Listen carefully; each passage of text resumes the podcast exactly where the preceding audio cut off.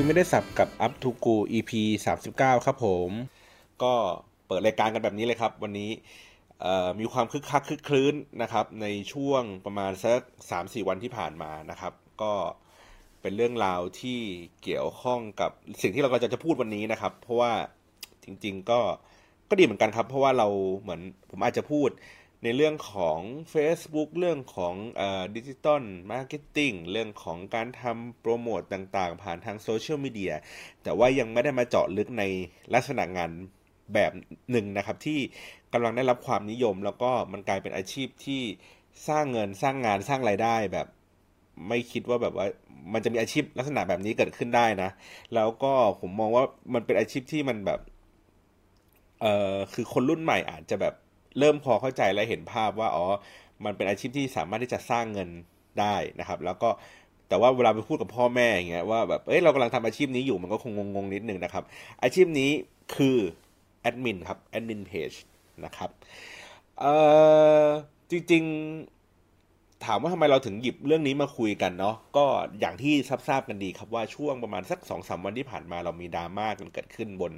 ทวิตเตอร์นะครับ ก็เป็นเรื่องราวเดี๋ยวผม recap ให้ฟังก่อนนะกันนะครับเอาตามความเข้าใจของผมนะ ในเรื่องของข้อมูลข้อมูลอะไรอย่างนี้อาจจะแบบไม่ถูกต้องไม่ได้ detail อะไรมากมายนะครับ ก็ตามหาอ่านกันตามพวกในทวิตเตอร์นะครับ ติดตามผ่านแฮชแท็กที่ชื่อว่าท็อปเติม s ด้วยนะท็อป เปลี่ยนแอดมินนะครับ อันนี้ก็ติดตามผ่านแฮชแท็กนี้เอานะครับ ก็จะมีดราม่าที่ค่อนข้างเยอะ เดี๋ยวผมค่อย ๆ เล่าลำดับเรื่องราวกันให้เกิดขึ้นกันไปแล้วกันนะครับสำหรับคนที่แบบเพิ่งมาฟังทีแรกว่า เอ๊ะเรื่องราวมันเป็นยังไงนะครับ เรื่องราวมันก็ถ้าที่ผมเก็บอาจจะข้อมูลแล้วก็มีคนโทรมาเล่าให้ผมฟังนะ ก็เรื่องราวก็จะเป็นประมาณว่า เออเหมือนก็คงเป็นทีมทีม in-house นะครับของของท็อปซูเปอร์มาร์เก็ตนะครับ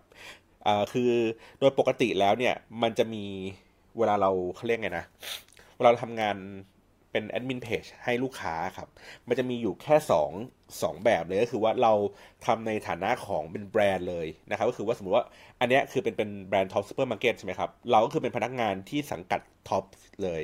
นะครับ หรือไม่งั้นก็คือว่าท็อปจะไปจ้างเอเจนซี่ ใครคนใดคนหนึ่งที่มีความสามารถมีความเชี่ยวชาญในเรื่องของการสื่อสาร ผ่านทางโซเชียลมีเดียอะไรแบบนี้นะครับ ก็ให้เขามาเป็นแอดมินดูแลเพจให้เนาะก็จะมีก็จะมีแค่นี้แหละสองสองสองแบบนะครับ ความแตกต่างยังไงเดี๋ยวผมค่อยเล่าให้ฟังอีกทีแล้วกันเดี๋ยวผมขอ recap เรื่องของเขาเปลี่ยนแอดมินก่อนนะครับ เสร็จปุ๊บน่าจะเป็น in-house นะแล้วก็จะมีคนที่เป็นแอดมินเพจครับ คือน่าจะเป็นเหมือนหัวหน้าของน้องๆในทีมนะครับ ก็จะมีคนที่ชื่อว่าคุณแนทนะฮะเป็นเป็นหัวหน้า แล้วก็จะมีน้องๆที่เป็นกราฟิก อาจจะมีน้องครีเอทีฟหรืออะไรอย่างนี้อีกสักประมาณสองสามคนครับ แล้วก็เวลาวิธีการทำงานเมื่อก่อนเนี่ยก็คือว่าอะโอเคระดมความคิดกันนะครับมีคุณแนทเอง ก็บางบางไอเดียก็เป็นของคุณแนทเองบางไอเดียก็อาจจะเป็นของตัวที่เป็นกราฟิก หรือว่าเป็นน้องๆครีเอทีฟอะไรอย่างนี้นะครับก็ช่วยกัน raise ประเด็นกันขึ้นมาว่าเอ๊ะวันนี้เราจะเล่นอะไรกันนะครับแล้วก็พยายามสื่อสารผ่านทางทวิตเตอร์นะครับเป็นหลัก จริงๆเขาอาจจะมีช่องทางอื่นๆ ด้วยเนาะแต่ว่ามันดังบนทวิตเตอร์นะครับ เพราะว่าเหมือนจับกระแสที่มันเป็นแบบเรื่องที่คนกำลังพูดถึงนะครับ ช่วงที่มันแบบฮิตฮิตพีคพีคเลยถ้าผมจำไม่ผิดรู้สึกว่าจะเป็นเรื่องของการใช้ช่วงเวลาที่มันเปิดตัว Apple เอ้ยพูดผิด Apple iPhone นะครับ iPhone X นะครับเขาก็เป็นแบบเป็นรูปที่ผมเห็นนะเป็นรูปเปิดตัว Apple แต่ว่าเป็นแบบ ผลไม้แอปเปิลอะไรอย่างนี้นะครับ หรือว่าช่วงนี้มันมีเกมออฟโทนอะไรอย่างนี้เยอะเขาก็ใช้เป็นตัวที่เป็นกราฟิกก็คือ Game of กระเทียมโทนนะครับ ก็มันก็เป็นเรื่องที่แปลกใหม่ในในในวิธีการสื่อสารแบบ branding นะครับ เพราะว่าปกติแล้วเนี่ยการที่จะขอให้แบรนด์แบรนด์หนึ่งเล่นเล่นใหญ่เบอร์นี้ได้ มันเป็นเรื่องที่ยากมากเลยนะครับ คือว่าคือต้องเป็นเอเจนซี่ที่เก่งมากๆ สามารถที่จะโน้มน้าวให้ลูกค้า ใน way นั้นได้นะครับ หรือว่าถ้าเกิดเป็น in-house เองอะ่ะหัวหน้าของคุณแนทหรือว่าหัวหน้าของทีมสร้างไอ้พวกนี้ต้องเป็นคนที่ค่อนข้างที่จะเปิดใจมากๆ ถึงจะกล้ายอมที่จะทำให้แบรนด์แบรนด์หนึ่งซึ่งการรับรู้ของคนต่อแบรนด์ท็อปเองอะ่ะมันเป็นแบรนด์ที่ค่อนข้างที่จะหรู มันไม่ใช่เป็นแบรนด์ที่แบบสนุกสนานเฮฮาแบบบิ๊กซีโลตัสหรือหรือหรือเซเว่นอีเลเว่นนะครับแต่ว่ามันเป็นเป็นเป็นเหมือนเป็น เขาเรียกไงซุปเปอร์มาร์เก็ตที่ค่อนข้างที่จะหรูหน่อยนึง แล้วมาเล่นการสื่อสารแบบนี้บนโซเชียลมีเดียผมผมถือว่าผู้บริหารเขาค่อนข้างมีความกล้าในการที่จะแบบเฮ้ยเวนี้น่าจะดีว่ะเวนี้น่าจะเวิร์กอะไรอย่างนี้นะครับตัดสินใจแล้วก็ให้น้องๆในทีมกันเนี่ยช่วยกันทำให้ออกมากลายเป็นชิ้นงานที่ที่ดี มีคุณภาพ แล้วก็ในเรื่องของการพูดถึงการเป็นกระแสเนี่ยก็ค่อนข้างดีนะครับ ทีนี้อออยู่มาวันหนึ่งครับ ก็น่าจะเป็นคุณแนทเนี่ยแหละ ก็คือเหมือนประมาณว่าน่าจะลาออกจากจากที่ท็อปนะครับแล้วก็ไปทำงานที่อื่นหรืออะไรอย่างนี้ว่ากันผมผมไม่ค่อยรู้รายละเอียดเรื่องพวกนี้นะ ทีนี้ก็พอออกเสร็จปุ๊บเขาก็เลยเหมือนประมาณว่าโอเคได้เปิดตัวแล้วล่ะ ว่าตัวเองได้เป็นหนึ่งในทีมงานของการสร้างคอนเทนต์ของ Top Supermarket นะครับเขาก็เลยเหมือนแบบเอาไปสัมภาษณ์ที่ Mango Zero นะครับซึ่งเป็นweb portal เป็นเว็บคอนเทนต์ชื่อดัง แห่งหนึ่งนะครับ เขาก็อธิบายเล่าเรื่องราวให้ฟังว่า เอ๊ะตอนสมัยตอนที่เขาอยู่ท็อปเนี่ยเขาก็มีวิธีการคิดยังไงนะ มีการนำเสนอไอเดียกันยังไง มีการทำงานร่วมกันระหว่างตัวเขาเองแล้วก็ทีมกราฟิกอะไรกันยังไงนะครับ เสร็จปุ๊บพอบทสัมภาษณ์นี้ออกมาเสร็จเนี่ย มันน่าจะมีคนที่ไม่พอใจครับ ก็คือน่าจะเป็นทีมงานที่เป็นกราฟิกนะครับ เขาก็รู้สึกว่าคุณแนทเนี่ยได้เครดิตจากเรื่องนี้มาก เกินไปนะครับหมายถึงว่าจริง ๆ แล้วตัวงานเองอะอาจจะมีเครดิตที่พอๆกันนะครับก็คือว่าคือคือตัวกราฟิกเองก็มีความสำคัญในการนำเสนอไอเดียเนาะเพราะว่ามันเป็นชิ้นงานที่มันเป็นกราฟิกแบบชัดเจนเลยครับเป็นรูปแบรนด์สินค้าหรืออะไรอย่างนี้เลยเนาะก็เขาอาจจะอยากจะได้เครดิตที่พอๆกันเพิ่มมากขึ้นจากเดิมที่ที่เหมือนประมาณว่าเหมือนคุณแนทพูดในทำนองว่า คือเหมือนอาจจะเป็นว่าเพราะว่าคุณแนทออกไป ออกไปจากที่ท็อปสก่อนเนี่ยเพราะนั้นเนี่ยก็เลยสามารถที่จะพูดมันได้เยอะกว่าคนในนะครับ ประมาณนี้ เสร็จปุ๊บ โอเค อาจจะมีความเขาเรียกไงแค้นเคืองกันอะไรกดเคืองอะไรกันนิดหน่อยนะครับไอ้กราฟิกคนนี้เขาก็เลยไปคอมเมนต์นะครับในในในใต้คอนเทนต์ของ Mango Zero เนาะที่สัมภาษณ์คุณแนทแล้วก็ Mango Zero ก็คงเห็นว่าเฮ้ยมันคงเป็นเรื่องแบบภายในหรืออะไรเงี้ยครับเขาก็ไม่อยากจะจุกจิกอะไรมาก เขาก็ถอนคอนเทนต์อันนั้นออก ทีนี้พอถอนคอนเทนต์อันนั้นออกปุ๊บ มันก็ตีความได้สองอย่างก็คือ คนที่เป็นกราฟิกอาจจะคิดว่า เฮ้ย แสดงว่ามันจี้ใจมันโดนใจเว้ย แสดงว่าพูดเรื่องนี้ไม่ได้เว้ย เออถ้าเพราะฉะนั้นเนี่ย ถ้าเกิดว่ากูเห็นไอ้ไอ้คอนเทนต์แบบเนี้ย พูดถึงไอ้คนนี้เมื่อไหร่เนี่ย คุณแนทเมื่อไหร่เนี่ย โอเค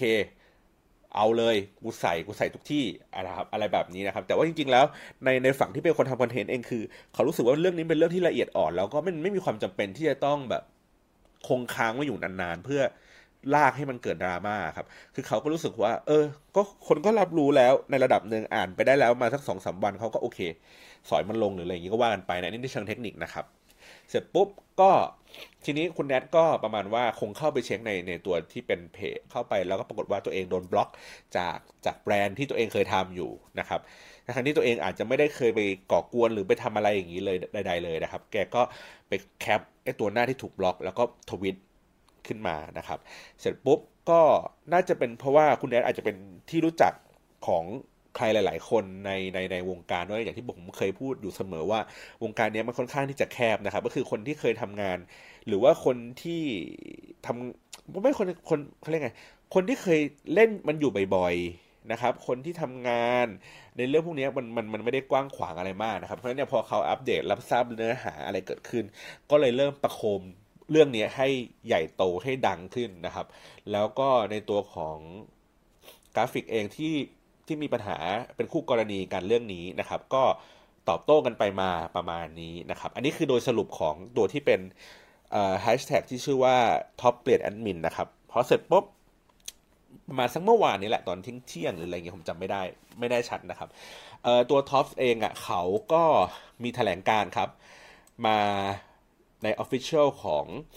ของตัว Top Thailand นะครับ ก็คือประมาณว่าเนื้อหาก็ประมาณว่า จากกรณีที่มีการบล็อก Account ของคุณแนทนะครับก็เป็นชื่อ Twitter ทางท็อปเองต้องขออภัยกับข้อผิดพลาดนั้นเกิดขึ้นนะครับ จากการกระทำโดยพนักงานส่วนบุคคล และได้ทำการแก้ไขเรียบร้อยแล้วนะครับ เพราะว่ากล่าวจากเตือนพนักงานดังกล่าวเพื่อไม่ให้เกิดเหตุการณ์เช่นนี้อีก ทั้งนี้ในส่วนของบทความสัมภาษณ์ก่อนหน้านี้ เกี่ยวกับเรื่องของ Twitter ทางท็อปไม่มีส่วนเกี่ยวข้องแต่อย่างใดนะครับ โดยสรุปของเนื้อหา ที่ท็อปแถลงการณ์ออกมาก็คือว่าพูดมันว่า โอเคขอโทษที่ที่ทำการบล็อกบล็อกทวิตเตอร์โดยพลักการ ซึ่งเกิดขึ้นจากพนักงานของเขาเอง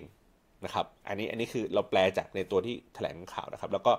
ประมาณว่าเรียกว่ากล่าวตักเตือนไอ้คนคนนั้นไปแล้วแล้วเรียบร้อยนะครับ แล้วก็ส่วนบทความสัมภาษณ์เนี่ย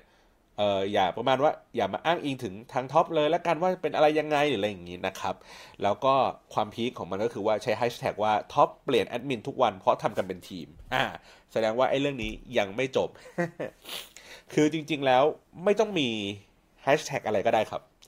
ก็เป็นเหมือนแค่พูดว่าแถลงแถลงการณ์หรืออะไรอย่างเงี้ยในในเรื่องเออกรณีพิพาทที่เกิดขึ้นอะไรประมาณนี้เฉยๆแต่พอมันมีแฮชแท็กแบบนี้เกิดขึ้นเนี่ยมัน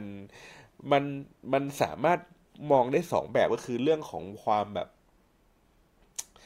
ไม่รู้จะคิดอะไรแล้วก็เออ ก็เอามาใส่หรือบางทีก็คือเหมือนแบบแอบประชดแอบกัดซ้ำเข้าไปอีกรอบหนึ่งอีกทีหนึ่งนะครับ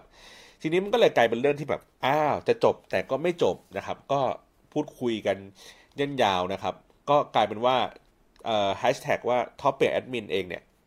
จากเดิมที่เคยติดเทรนด์ทวิตเตอร์นะครับ ก็ย้ายมาอยู่เป็นแฮชแท็ก ท็อปเป a แอดมินทุกวันเพราะทำกันเป็นทีมแทนนะครับ แต่ว่าไม่ได้เป็นการชมนะเป็นการด่า ทีนี้อธิบายต่อนิดนึงว่าเออ volume ของจำนวนของทวิตนะครับ ที่คนใช้ทวิตอันเนี้ยที่เป็นว่าท็อปเป a แอดมินเนี่ย มัน peak แค่ไหนนะครับ ช่วงเวลาที่ peak ที่สุดคือช่วงประมาณสักเออเมื่อวานนี้ช่วงสักหกโมงเย็นครับของของของเมื่อวานเมื่อวานคือวันที่สิบเจ็ดทันเออสิบเจ็ด ตุลาคมนะครับสองพันห้าร้อย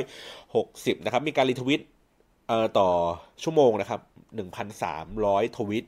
นะครับ แล้วก็จำนวนทวิต total tweet นะครับ ในวันที่ 16 เนี่ย มีอยู่ทั้งหมดประมาณสัก 20,000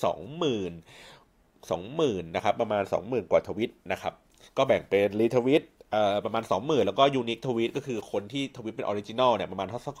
600 นะครับ แล้ววันต่อมาเนี่ยก็คือวันนี้ครับวันที่ 17 ก็คือมันยังไม่จบ เอ้ยไม่ใช่17 17คือเมื่อวานนะครับ ก็ยังไม่จบเรื่องราวเกิดขึ้นนะครับก็มีรีทวิตเนี่ยสี่หมื่นกว่านะครับ แล้วก็ยูนิทวิตอีกพันกว่ากว่า เพราะฉะนั้นเนี่ยกราฟเนี่ยคือมันจะเติบเติบโตขึ้นจากวันก่อนแรกวันแรกที่เกิดเรื่องขึ้นเนี่ยประมาณ 2 เท่านะครับ แล้วก็คาดว่าเอ่อพรุ่งนี้ก็คือวันที่ 18เนี่ยครับ เอ๊ะ ไม่ใช่สิเอ่อวันที่ประมาณสัก 18 19หรืออะไรเงี้ยสักพรุ่งนี้นะครับ ก็มันก็จะ เงียบเหงากันไปแล้ว ก็จะดรอปลง แล้วก็เปิดทางให้เขาเรียกไงนะ เปิดทางให้ดราม่าเรื่องใหม่โผล่ขึ้นมานะครับ เพราะว่าเรื่องนี้ก็น่าจะมีจุดจบที่ชัดเจนแล้วล่ะ ว่าจะเกิดอะไรขึ้นนะครับ คือจำนวนการพูดถึงการใช้แฮชแท็กอันเนี้ยครับ ก็ค่อนข้างที่จะเยอะนะ มันหมายถึงว่า คือแล้วผมก็ตามไปอ่านแฮชแท็กอันนี้ครับ ก็ ส่วนใหญ่แล้วคนก็จะพูดถึงในเรื่องของอผมจะแยกเป็นเป็นสักสองสามเรื่องแล้วกันนะครับ แต่ว่าเนื่องจากว่าไม่ได้อ่านละเอียดมากนะอ่านแบบคร่าวๆเร็วๆนะครับ ก็จะมีในทิศทางประมาณว่าโอ้โหอุตสาห์สร้างแบรนด์มาอย่างดี แล้วก็เสียหายภายในไม่กี่วันนะครับ แล้วก็รู้สึกว่าเหมือนเป็นเรื่องที่ผิดหวังไม่เชื่อมั่นต่อแบรนด์ แล้วนะครับเสียดายของที่อุตส่าห์สร้างกันขึ้นมาอะไรแบบนี้นะครับ อันนี้คืออันนี้คือ mention ต่อถึงตัวที่มันเป็นท็อปนะครับ ทีนี้ในเรื่องของออคู่กรณีทั้งคู่นะครับ ในฝั่งของคุณแดนเองก็อาจจะเป็นในเรื่องของในเชิงสงสารนะครับ แล้วก็เข้าใจเห็นใจอะไรแบบนี้ซะเยอะนะครับ ส่วนของทางกราฟิกคนนั้นก็จะเป็นเรื่องของการแหกครับแหกแล้วก็ หมายหัวว่าประมาณว่าเอ่อถ้าไปสมัครงานที่ไหนอะไรเงี้ยอาจจะแบบมีปัญหาเนาะเพราะว่าวงการนี้มันแคบนะครับ อาจจะแบบเรียกไงอาจจะมีปัญหาในการเปลี่ยนงานได้นะครับ แล้วก็เอ่อพูดถึงเรื่องของการเขาเรียกไงนะการขอเครดิตงานของตัวเองว่าเออตัวเองอะมีมีเขาเรียกไงดีอะ มีความสามารถหรือว่ามีสิทธิ์เออมีสิทธิ์ในการเคลมว่าอันนี้คืองานของตัวเองมากน้อยแค่ไหนอะไรยังไงนะครับอ่อแล้วก็อื่นๆก็จะเป็นเรื่องของถ้าถ้าถ้าถ้าในทวิตเตอร์เหรอ อื่นๆ ถ้าไม่ใช่สามเรื่องนี้เหรอ ก็จะเป็นเรื่องของออการก่อกระแสนะครับ ก็คือว่ามีแฮชแท็กอันนี้ก็ผมที่ผมเห็นนะ ก็จะมีเป็นแบบหลาย ๆ Account เช่นเอ่อ Tesco Lotus ก็มีนะครับ หรือว่าตัวที่เป็น The Face Thailand เองก็มีก็พูดถึงแฮชแท็กตัวนี้ว่าถึงแม้ว่าใครจะเปลี่ยนยังไงยังไง แต่ว่าแอดมินเขาก็ไม่เปลี่ยนนะประมาณนี้นะครับ โอเค อันนี้คือ recap ตัวที่เป็นท็อปเปลี่ยนแอดมินนะครับ ทีนี้เรามาดูในตัวที่เป็นสเกลงานกันนะ ว่าไอ้ตัวที่เป็นแอดมินเนี่ย จริง ๆ แล้วอะมันทำงานยังไง มันมีความยุ่งยากวุ่นวายอะไรยังไงแค่ไหนนะครับ แล้วก็มันมีลักษณะการบริหารงานยังไง การทำงานยังไงให้ให้ให้ให้เราได้เข้าใจกันมากขึ้นนะครับ ทีนี้เอ่อจริง ๆ แล้วเนี่ย ในในตัวตำแหน่งงานนะครับ ถ้าเกิดว่าเราเข้าไปดูในเว็บไซต์พวกสมัครงาน พวก JobDB หรือว่าเออบรรดาพวกเอเจนซี่ต่างๆ เวลาเขารับสมัครตำแหน่งพวกนี้นะครับ เขาก็จะมีตำแหน่งที่ชื่อว่า Content Manager Content Creator Content Creative อะไรแบบนี้นะครับเอ่อหรือเป็นอะไรดี อันนี้คือเพจแอดมินเลยนะ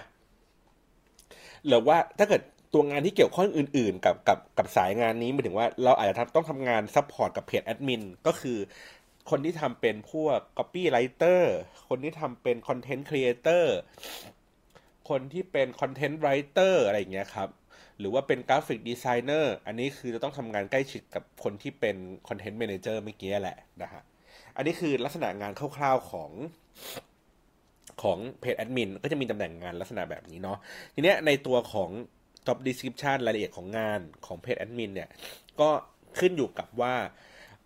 ลูกค้าต้องการอะไรนะครับ อย่างเช่นว่าบางครั้งลูกค้าต้องการแค่คนสร้างคอนเทนต์ขึ้นมาฟีดให้กับในหน้าในหน้า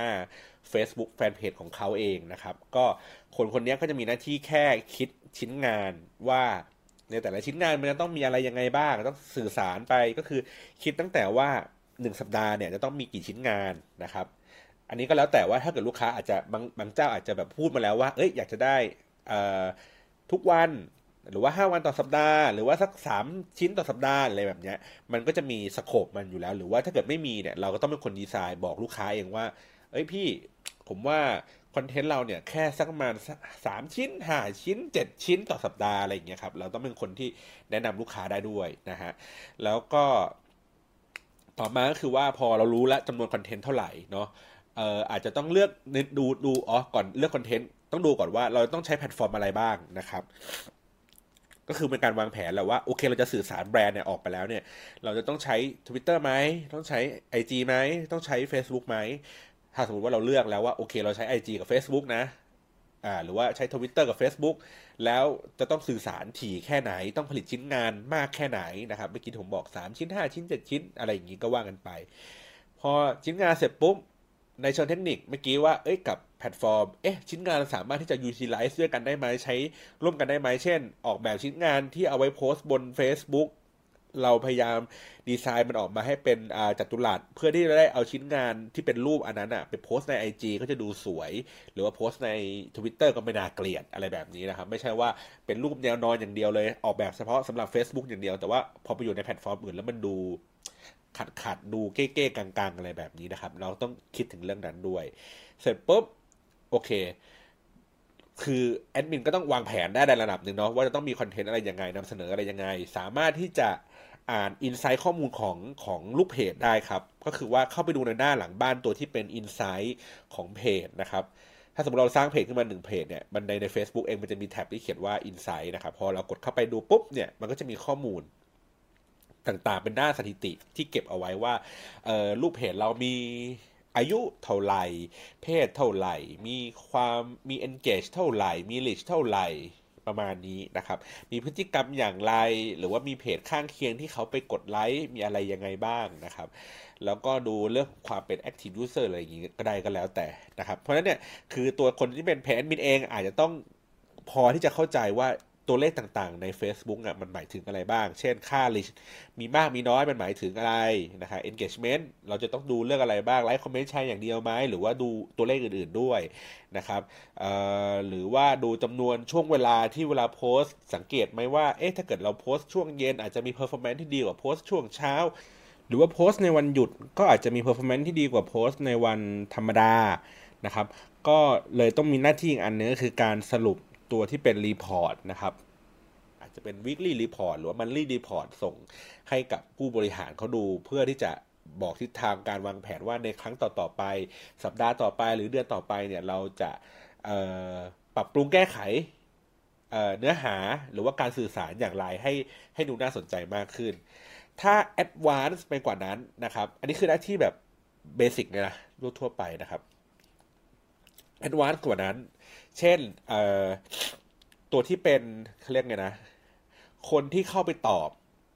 ตอบคอมเมนต์ต่าง ๆ นะครับ เช่น สมมติเราโพสต์งานเป็นหนึ่งชิ้น แล้วก็มีคนมาคอมเมนต์ข้างใต้เช่น อุ้ยชอบจังเลยอะไรเงี้ยครับก็แล้วก็จะมีเออแอดมินก็จะมีหน้าที่คือเข้าไปตอบอ่าอุ้ยขอบคุณมากค่ะขอบคุณที่ชมนะคะหรืออะไรเงี้ยเป็นการจ้อแจ๊อะไรอย่างนี้ไป อันนี้คือ step แรกนะครับ ซึ่งหลังๆเนี่ยเพจดัง ๆ หรือว่าพวกแบรนด์ดัง ๆ ต่าง ๆ เนี่ยเขา ใช้เรื่องของ KPI ในเรื่องนี้ในการวัดผลความ active ของของเพจนะครับ เพราะว่าคือในเรื่องของการตอบการ response ที่เร็วเนี่ยครับมันจะมีผลอยู่ในตัวที่เรียกว่า response rate นะครับレスปอนเลดมีความสำคัญก็คือว่าในธุรกิจบางธุรกิจที่เขาจะต้องใช้ Facebook ในเพื่อนะใช้ Facebook เพื่อสื่อสารกับลูกค้าหรือว่าใช้หนักๆเลยก็คือว่าทดแทน call center นะครับ เพราะฉะนั้นแล้วเนี่ยมันคือความเร็วในการตอบปัญหาของลูกค้าเนี่ยไม่ว่าคุณจะเข้ามาคอมเมนต์คุณจะเข้ามาคอมเมนต์แบบชื่นชม หรือว่าคอมเพเข้ามาคอมเมนต์เพื่อคอมเพลนทุกทุกคอมเมนต์จะได้ได้รับการตอบที่รวดเร็วในเวลาที่กำหนดนะครับบางครั้งเองอะก็กำหนดบางถ้าเกิดว่าลูกค้าบางคนซีเรียสนะครับก็กำหนดว่าภายในครึ่งชั่วโมงคุณต้องเข้าไปตอบแล้วนะครับ หรือว่าภายในหนึ่งชั่วโมง บ้างสามชั่วโมง หรือว่าหนึ่งวันอะไรแบบนี้นะครับ ก็จะมี KPI ที่ชัดเจนว่าจะต้องทำ เร็วแค่ไหนนะครับแล้วก็ตอบเรื่องอะไรได้บ้าง อย่างเช่นถ้าเกิดสมมติเป็นพวกลูกค้าที่เป็นธนาคารนะครับอย่างเช่นว่าโอเคแค่ถามสาขาเปิดปิดอะไรเงี้ยมันก็สามารถที่จะตอบได้อย่างรวดเร็ว แต่ว่าพอถามเรื่องของปัญหาในการใช้งานเรื่องของบัญชี เรื่องอะไรที่ลึกซึ้งปุ๊บเขาก็ต้องมี process ต่างๆ เช่น อาจจะต้องรอให้ลูกค้าคนนี้เข้าไปตอบใน inbox นะเพราะว่าเป็นเรื่องของ Security ในการเก็บข้อมูล หรือว่าต้องรอให้ลูกค้าไปที่ call center อย่างเดียวคือต้องโทรไป เพราะว่า พอมันพิมพ์แล้วเนี่ย inbox เนี่ยอาจจะมีปัญหาในเรื่องของข้อมูลส่วนตัวหรืออะไรอย่างนี้ก็ได้นะครับ ก็จะมีความซับซ้อนเพิ่มเข้าไปอีกเนาะเพราะฉะนั้นเนี่ยในตัวแอดมินเองเนี่ยอย่างที่ผมบอกก็คือว่าเออถ้าเกิดแอดมินในเรื่องของการสื่อสารเนี่ยมันก็จะเป็นอีกหน้าที่หนึ่งเนาะแต่ถ้าเกิดแอดมินในการไปตอบลูกค้า ตอบปัญหาลูกค้าก็จะเป็นอีก skill หนึ่งอีกอีกทักษะหนึ่งนะครับ ทีนี้ต่อมา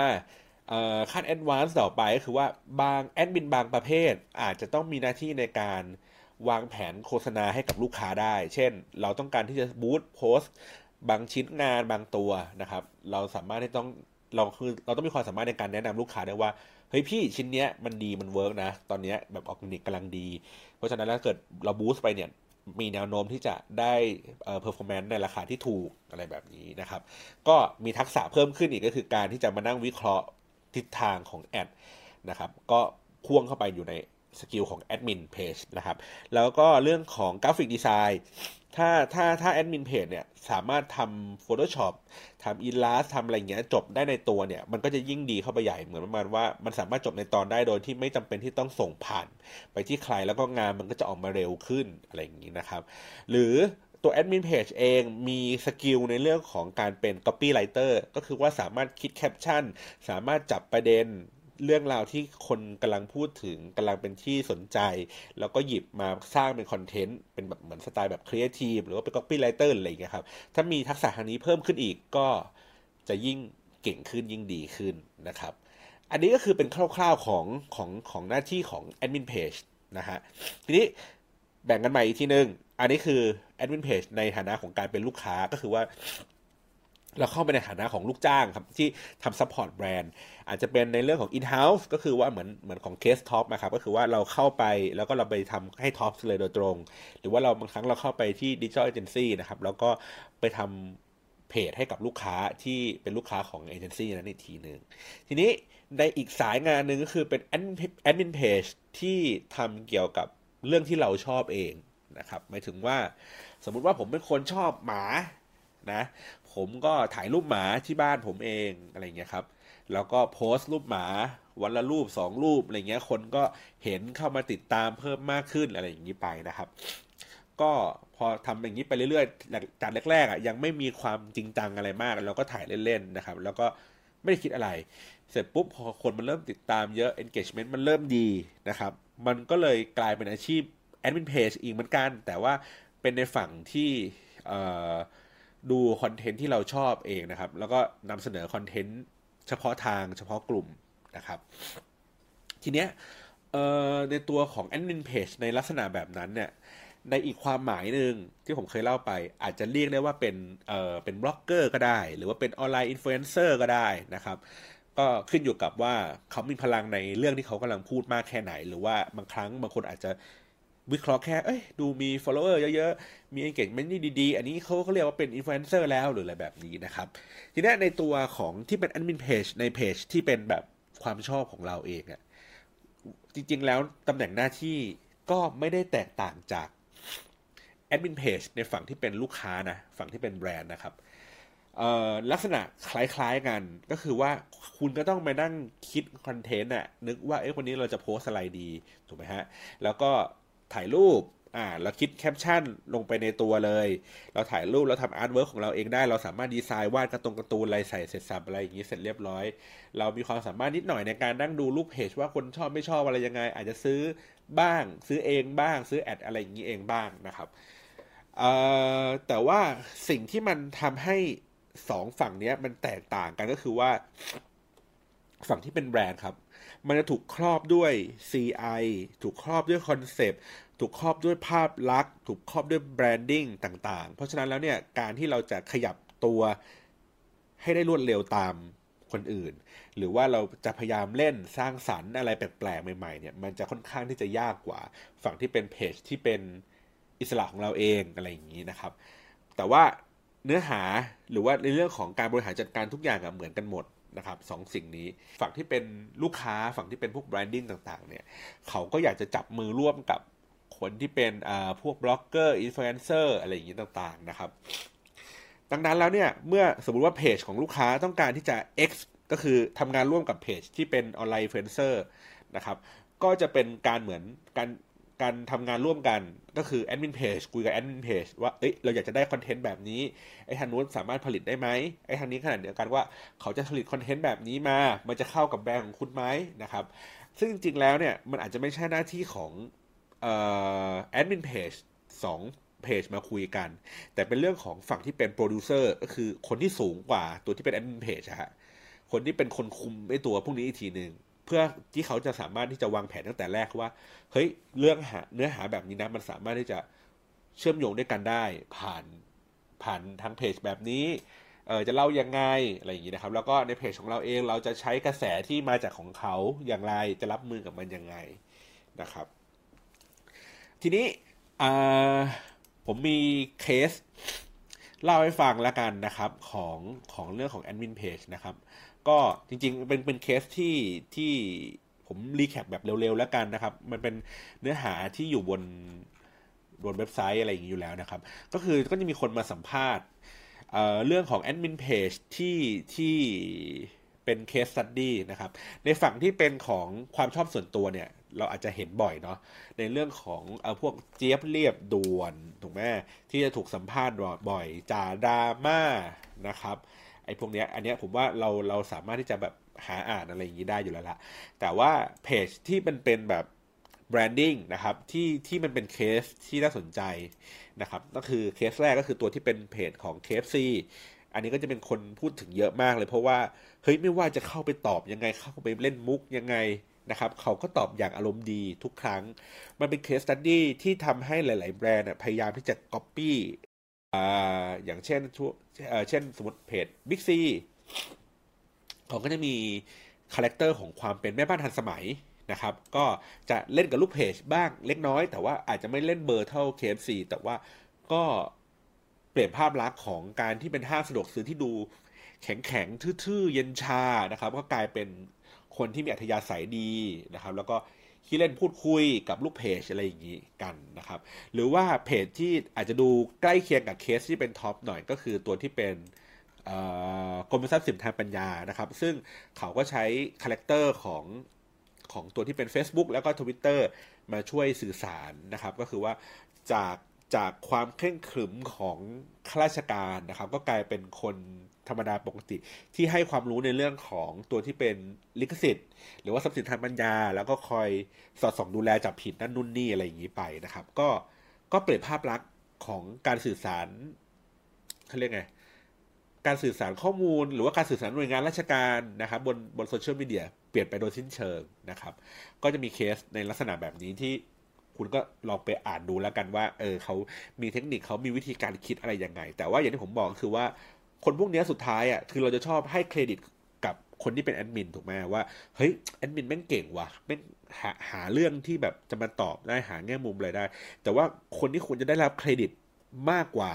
ที่เป็น admin page นะ คือฝั่งที่เป็นลูกค้าครับ ฝั่งที่เป็นแบรนด์ว่าเขายอมได้ไงวะเขายอมให้แบรนด์เนี่ยออกมาไกลขนาดนี้ได้ยังไง ซึ่งจริง ๆ แล้ว การที่มันออกมาไกลขนาดนี้มันก็เป็นเรื่องที่ดีนะ มันมันทำให้เรารู้สึกว่าเขาคือคนอะ เขาไม่ใช่แบรนด์เขาไม่ใช่คนที่อยากจะมาขายของเราอย่างเดียว แต่เขาเป็นเพื่อนเรา เออเหมือนเคสที่ผมเคยเล่าให้ฟังในในใน EP ก่อนหน้านี้สักประมาณสองสาม EP ที่ผมพูดถึงเรื่องของวิทยานิพนธ์ตัวเองครับ ก็คือว่าในตัวของ admin page เอ่อ The Face Thailand นะครับ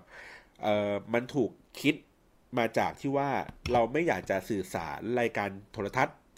ด้วยมุมมองของเจ้าของรายการโทรทัศน์แบบเดิมมุมมองของเจ้าของโทรทัศน์แบบเดิม หมายถึงว่า ผมต้องการให้คนเข้ามาดูรายการผมมากที่สุด ให้คนเกิดการรับรู้ว่า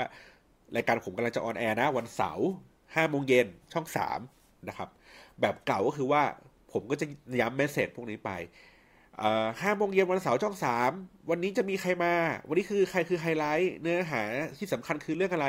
แล้วเราก็จะพูดกันอยู่แค่นี้ครับ วนไปวนมาวนไปวนมา เฮ้ย งั้นทำไมเราไม่ทำให้รายการทีวีมันดู มันดูใกล้ชิดกับคนดูมากขึ้นทำไมเราไม่ให้เพจที่เป็นสะท้อนถึงเรื่องของเรื่องราวของรายการทีวีให้พูดในฐานะของคนที่ดูรายการทีวีเหมือนกัน แต่ว่าเป็นคนที่ดูรายการเนี้ยมากมากดูจนคลั่งไคล้ดูจนรัก แล้วก็ได้ดูก่อนคนอื่นเขา เพราะฉะนั้นเนี่ย มูดแอนโทนเวลาเราเราเราสื่อสารรายการทีวีออกไปกับลูกเพจเนี่ยครับ มันก็จะไม่ใช่เป็นวิธีการสื่อสารแบบเดิม ก็กลายเป็นว่าเราสามารถที่จะหยิบเนื้อหารายการมาพูดมาแซวได้ เราสามารถหยิบฟุตฟุตเทจของรายการของตัวเองเนี่ย เอามายำใหม่ เอามาเล่าเรื่องใหม่ให้มันดูตลกได้ เอามาบิด เอามาแซวเอามาด่า เอามาจิกกัด เอามาเสี้ยม ได้หมดทุกอย่าง เพราะเราถือว่าเราคือ แฟนรายการคนหนึ่งที่มีความสนุกสนใจ แต่ว่าเราก็ต้องพยายาม balance ไอ้เรื่องพวกนี้เพราะว่ารายการอย่าง The Face เนี้ยมันมีแฟนแฟนของแต่ละทีมเยอะเพราะฉะนั้นเนี่ยเราก็ต้องคอย balance มันหน่อยว่า ไม่ใช่ว่าเฮ้ยเราเชียร์ทีมนี้ทีมใดทีมหนึ่งเป็นพิเศษแล้วเราก็พยายามมุ่งเป้าไปทางนั้นทางเดียว แต่ว่าเราก็พยายามที่จะเกลี่ยกันอย่างเช่นว่าโอเคสัปดาห์นี้อาจจะพิเกตอาจจะเด่นมากๆเลยอะไรอย่างเงี้ยครับเราก็โอเคก็เราขอพิเกตก่อนละกัน แต่ว่าในเนื้อหาอื่นเราก็พยายามจะต้องเลือกคนอื่นๆนะเข้ามา ถ่วงดุลกับพิเกตอีกทีนึงบ้างอะไรอย่างนี้นะครับ ดังนั้นแล้วเนี่ยก็คือว่าในเรื่องของการทำแอดมินเพจเองอะ่ะมันมีมันก็คือมีเรื่องของตั้งแต่ลูกค้าลูกค้าอยากจะได้อะไรถูกไหมฮะแล้วเราจะสื่อสารอย่างไร มันจะต้องมีการคิดที่มากขึ้นอะพอพอคิดที่มากเสร็จปุ๊บโอเคไอคนที่ทำงานก็ต้อง มันถูกผ่านการคิดมาแล้ว หรือถ้าเกิดว่ามันไม่ถูกผ่านการคิดมาก่อน แล้วเราต้องมาคิดหน้างานเอง มันก็ต้องเหนื่อยอยู่แล้วเป็นเรื่องปกตินะครับ ทีนี้ความพีคอีกเรื่องหนึ่งก็คือว่า คือเราจะชอบคิดว่า พอเพจนี้มันดังอะ่ะ เราก็พยายามที่จะเขาเรียกไงเนี่ยหาเครดิต เฮ้ย เราอุตส่าห์ทำขนาดนี้นะเว้ย เราควรจะต้องแบบ ได้รับคำชื่นชม ได้รับคำแบบสรรเสริญเยินยออะไรอย่างเงี้ยสักหน่อยหนึ่งไหมจริง ๆแล้ว อันนี้ผมแชร์จากประสบการณ์ตัวเองนะครับว่า การที่มีคนชื่นชมอะมันก็เป็นเรื่องดีในในในเรื่องของการทำงานนะครับ เพราะว่าเออมันก็จะทำให้เราได้ถูกพูดถึงต่อไปเรื่อยๆ เช่น ตอนที่ผมทำ The Face เนี่ยเออมันก็เป็น port ชั้นดีในการที่แบบว่าคนอื่นๆจะเรียกเราเข้าพบอะครับ ก็คือว่า เฮ้ย น้องเคยผ่านงานลักษณะแบบนี้มาหรอ เฮ้ย มาคุยกับพี่หน่อยสิ พี่อยากทำเอ่อ รายการแบบนี้พี่อยากทำแบบนั้นแบบนี้ พี่อยากจะสื่อสารแบบนั้นแบบนี้ เอ้ยเรามี port ที่ดีเราน่าจะเข้าใจในตัวของลักษณะงานมากขึ้นอะไรเงี้ยครับ ผมว่ามันเป็นเรื่องของเวลาความชื่นชมอะมันจะชื่นชมแค่สั้นๆครับก็คือว่าพอเจอหน้ากันปุ๊บเฮ้ยน้องทำ project นี้เหรอเฮ้ยพี่ชอบมากเลยว่ะเอ้ยพี่ชอบเฮ้ยพี่ชอบตอนนี้ว่ะพี่ชอบอย่างนี้อย่างนี้เสร็จปุ๊บแล้วเขาก็จะหยุดการชื่นชมนั้นครับ แล้วก็มาเช็คดูว่าคุณมีความฉลาดหลักแหลม หรือว่ามีเขาเรียกไงเนี่ย มีแอ t i จูดในการทำงาน หรือว่ามีไอเดียที่ที่เป็นตัวจริงหรือเปล่าหมายถึงว่าสมมติว่าเราพูดว่าเฮ้ยเราเคยทำโปรเจกต์นี้มาถูกไหมฮะแล้วเราไปเจอลูกค้าปุ๊บลูกค้าเวลาเขาเช็คอะเขาจะเช็คว่าคุณทำโปรเจกต์เนี้ยมีส่วนร่วมกับมันมากน้อยแค่ไหน ถ้าเกิดสมมติว่าคุณมีส่วนร่วมกับมัน มาก ๆ เนี่ย เราจะรู้จากวิธีการที่คุณเล่าว่าเฮ้ยเรื่องแบบนี้มันมันใช่ไม่ใช่มันดีไม่ดียังไง แต่ถ้าเกิดว่าคุณเล่าแล้วแบบไม่ได้ลึกซึ้งเล่าแค่แบบผิวเผินเนี้ยเขาก็จะรู้ว่าอ๋อไอ้นี่มันเป็นแค่เบสไอเดียมันไม่ได้ทำจริงหรอกนะครับ คือเพราะว่าคนทำจริงมันจะพอรู้ว่าที่มาที่ไปของคอนเทนต์แต่ละชิ้นมันเกิดขึ้นจากอะไร มันมีถูกคิดจากต้นทางว่าอะไรทำไมเราถึงเอาอินไซต์อะไรบางอย่างไปจับ เรื่องนี้มาแล้วก็เรารู้แล้วเรารู้สึกว่าเฮ้ยมันมันใช่ว่ะมันน่าจะโดนว่ะมันน่าจะดีอะไรอย่างเงี้ยครับมันจะมีสตอรี่เล่าเยอะ เพราะฉะนั้นตัวลูกค้าเองก็จะรู้ว่าในระดับหนึ่งนะว่าคนที่เขากำลังคุยด้วยอยู่มันเก่งจริงไม่เก่งจริงลำดับต่อมาก็คือว่าเมื่อคุณคือผมบอกว่าโอเค ในตัวชิ้นงานอะคุณได้รับการสรรเสริญเยินยอ ได้รับการสัมภาษณ์ลงในนิตยสาร ได้รับการเผยแพร่อะไรอย่างนี้กันไปเยอะแยะมากมาย แต่อย่างที่บอกว่า พอมันเข้าจริงเข้ามาสู่สนามรบจริงๆแล้วปุ๊บลูกค้านอกจากที่เขาแบบโอเคเช็คดูว่ามึงทำงานจริง ๆ แล้วหรือเปล่าคำถามต่อมาก็คือว่าเขาจะพูดเสมอครับว่าเคสของเขาอะไม่เคยเหมือนกับเคสที่คุณเคยทำและประสบความสำเร็จนะครับ แม้ขนาดผมทำตัวที่เป็นหลาย ๆ รายการ หลาย ๆ แคมเปญที่คุณอาจจะเคยผ่านตาผ่านหูผ่านตามาบ้างนะครับ แต่ว่าในทุก ๆ ครั้งเวลาที่ผมเข้าไปคุยกับลูกค้าเจ้าใหม่ ๆ ลูกค้าก็จะพูดอย่างนี้เสมอว่า เฮ้ยงานครั้งก่อนมันดีนะ แต่งานครั้งเนี้ย ไม่ง่ายเหมือนงานครั้งก่อนที่คุณทำนะ เช่นสมมติว่าคุณสมมติผม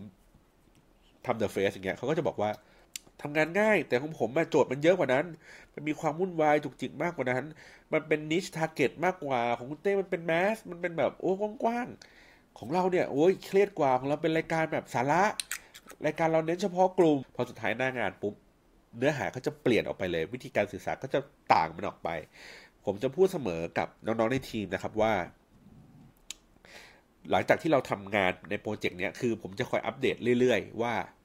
ว่า เอ้ย งานสัปดาห์นี้เป็นยังไงบ้าง EP นี้เป็นยังไงกันบ้างวะอะไรเงี้ยครับในแต่ละวันเป็นยังไงกันบ้าง มีการอัปเดตมากน้อยแค่ไหนทิศทางของมันดีไม่ดีอะไรยังไง แล้วพอประมาณสักผ่านไปสักประมาณครึ่งทาง ผมก็จะถามเขาว่า เอ้ย เป็นยังไงบ้างสรุปแล้วครึ่งทางเนี่ย มันห่างไกลจาก KPI ที่เราเคยคอมมินลูกค้ากันไว้ไหม เออถ้ามันอยู่ใกล้ แล้วเรารู้สึกว่า เอ๊มันก็ดีก็ยังทำงานต่อไปได้ แต่ถ้าเกิดว่ามันอยู่ห่างกันมากเกินไป เราต้องเร่งสปีดมันยังไงดีวะนะครับ หรือว่าช่วงที่มันจบงานไปแล้วเนี่ย สิ่งที่ผมมักจะถามอยู่บ่อยๆก็คือว่า เราเรียนรู้อะไรจากสิ่งที่เราทำอันนั้นบ้างนะครับหมายถึงว่าสมมติถ้าเกิดเราเป็น admin page เนี่ยครับเราดูแลลูกค้ามาอยู่สักประมาณสมมติว่า ดูแลหนึ่งปีก็ได้เป็นแพ็กเกจนะครับ แล้วเราก็ทำงาน content เราดีไซน์ในวันแรกเนี่ยเราบอกลูกค้าว่าเราจะทำนั่นนู่นนี่ เราอยากจะ present นำเสนอนั่นนู่นนี่อะไรอย่างนี้ไปด้วยไอเดียต่างๆ พอเราทำไปแล้วสักสามเดือนเราเริ่มรู้สึกว่าเอ้ยมันถึงจุดอิ่มตัวแล้วว่ามันแบบเอมุกเนี้ยมันบางทีมันก็ใช้ได้บางทีมันก็ใช้ไม่ได้นะครับเราก็เริ่มต้องหาอะไรใหม่ ๆ ใส่เข้าไปอย่างนี้มากขึ้นเรื่อยๆพอใส่เสร็จปุ๊บบางครั้งมันก็ work บางครั้งก็ไม่ work ผมก็จะถามเขาว่า เฮ้ยแล้ว key to success ของไอ้เรื่องที่มัน work เนี่ยมันคืออะไรวะ key to success ไอ้เรื่องนี้มันสำคัญนะครับ ผมผมพูดเสมอว่า อารมณ์มันเหมือนกับว่า ถ้าเกิดสมมติว่าเราทำเราเราเราบอกเรามองว่าอุปสรรคนี้มันเป็นเรื่องที่แบบว่าเหมือนประตูที่มันล็อกอยู่อะครับ แล้วเรามีกุญแจดอกหนึ่งนะครับ แล้วเราก็เดินเข้าไปไขประตูอันนั้นอะบางครั้งอะมันก็เปิดประตูได้ บางครั้งมันก็เปิดประตูไม่ได้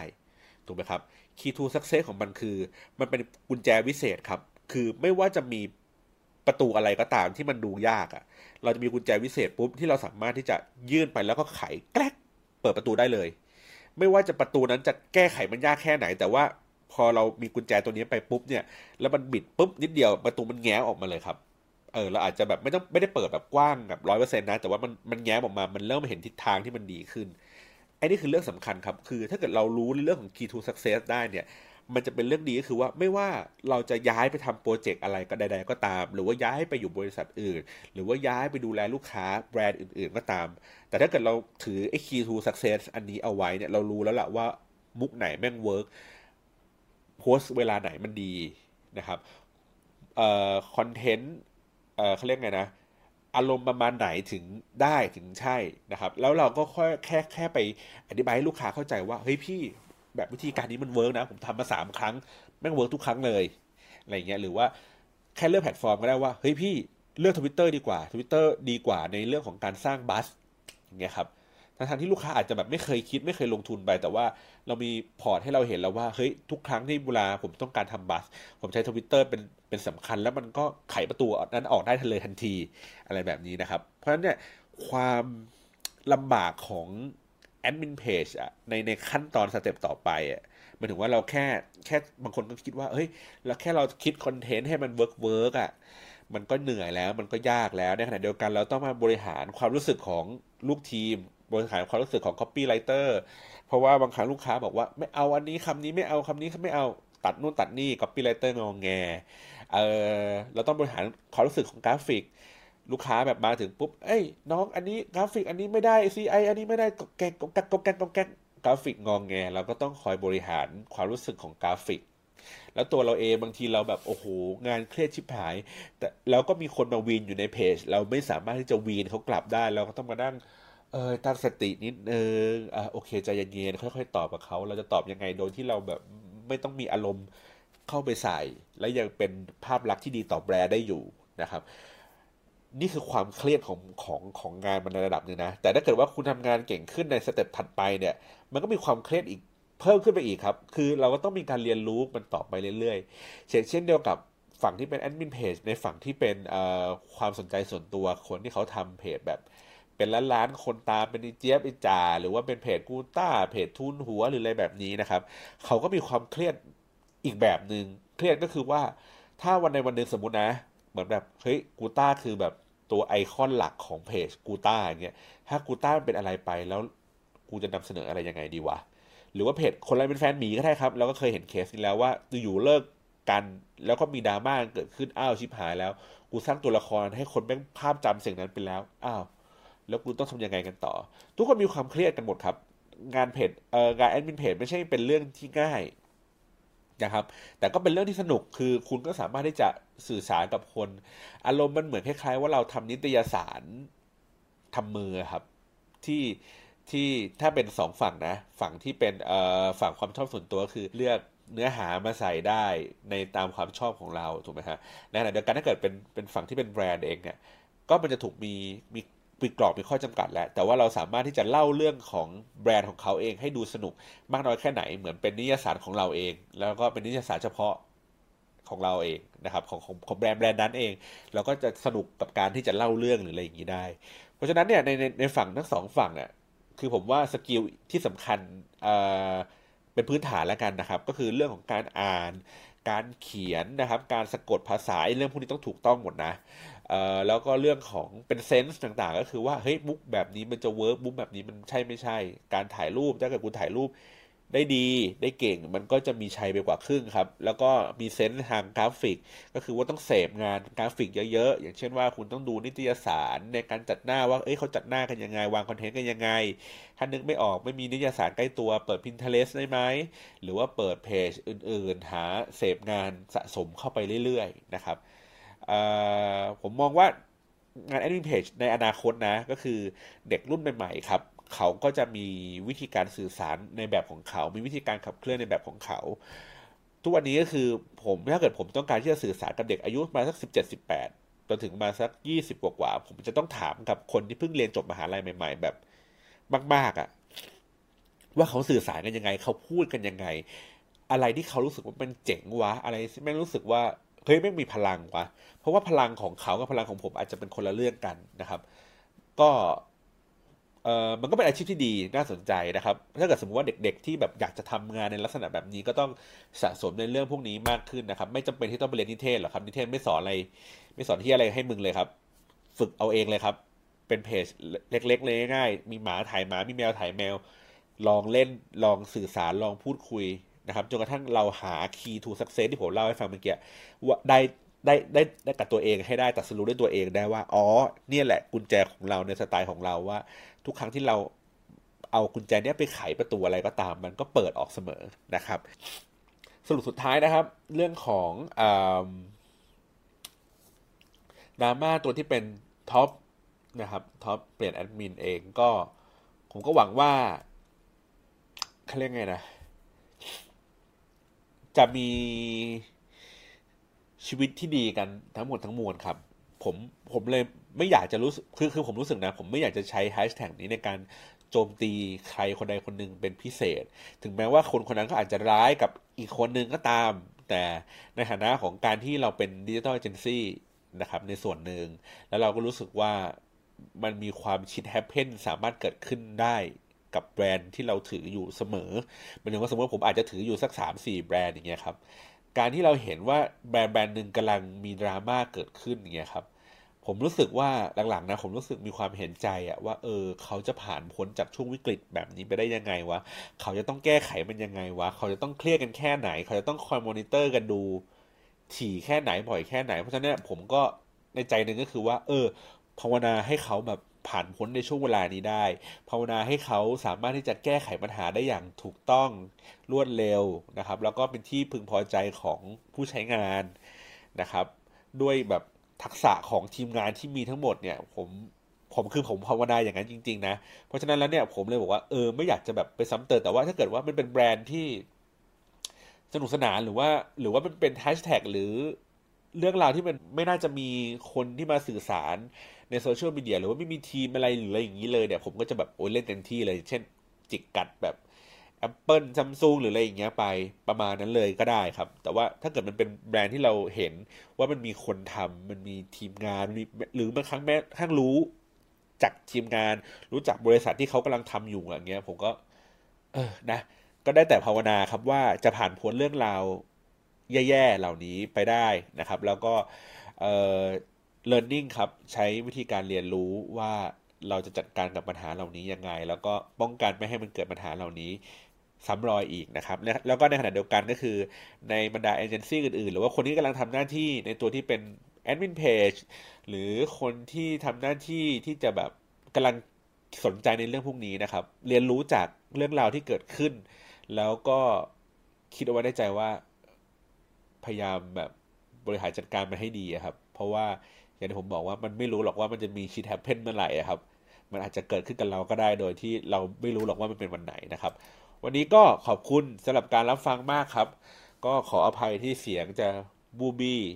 บุบบิบไปนั่นนะครับ เพราะว่าเหมือนน้ำมูกเยอะแล้วเกินนะครับ วันนี้ขอบคุณสำหรับการรับฟังมากครับ แล้วก็อยากรู้เรื่องอะไรต่อแล้วครับ ก็มาคอมเมนต์ด้านล่างเหมือนเดิม วันนี้ขอบคุณมากครับ สวัสดีครับ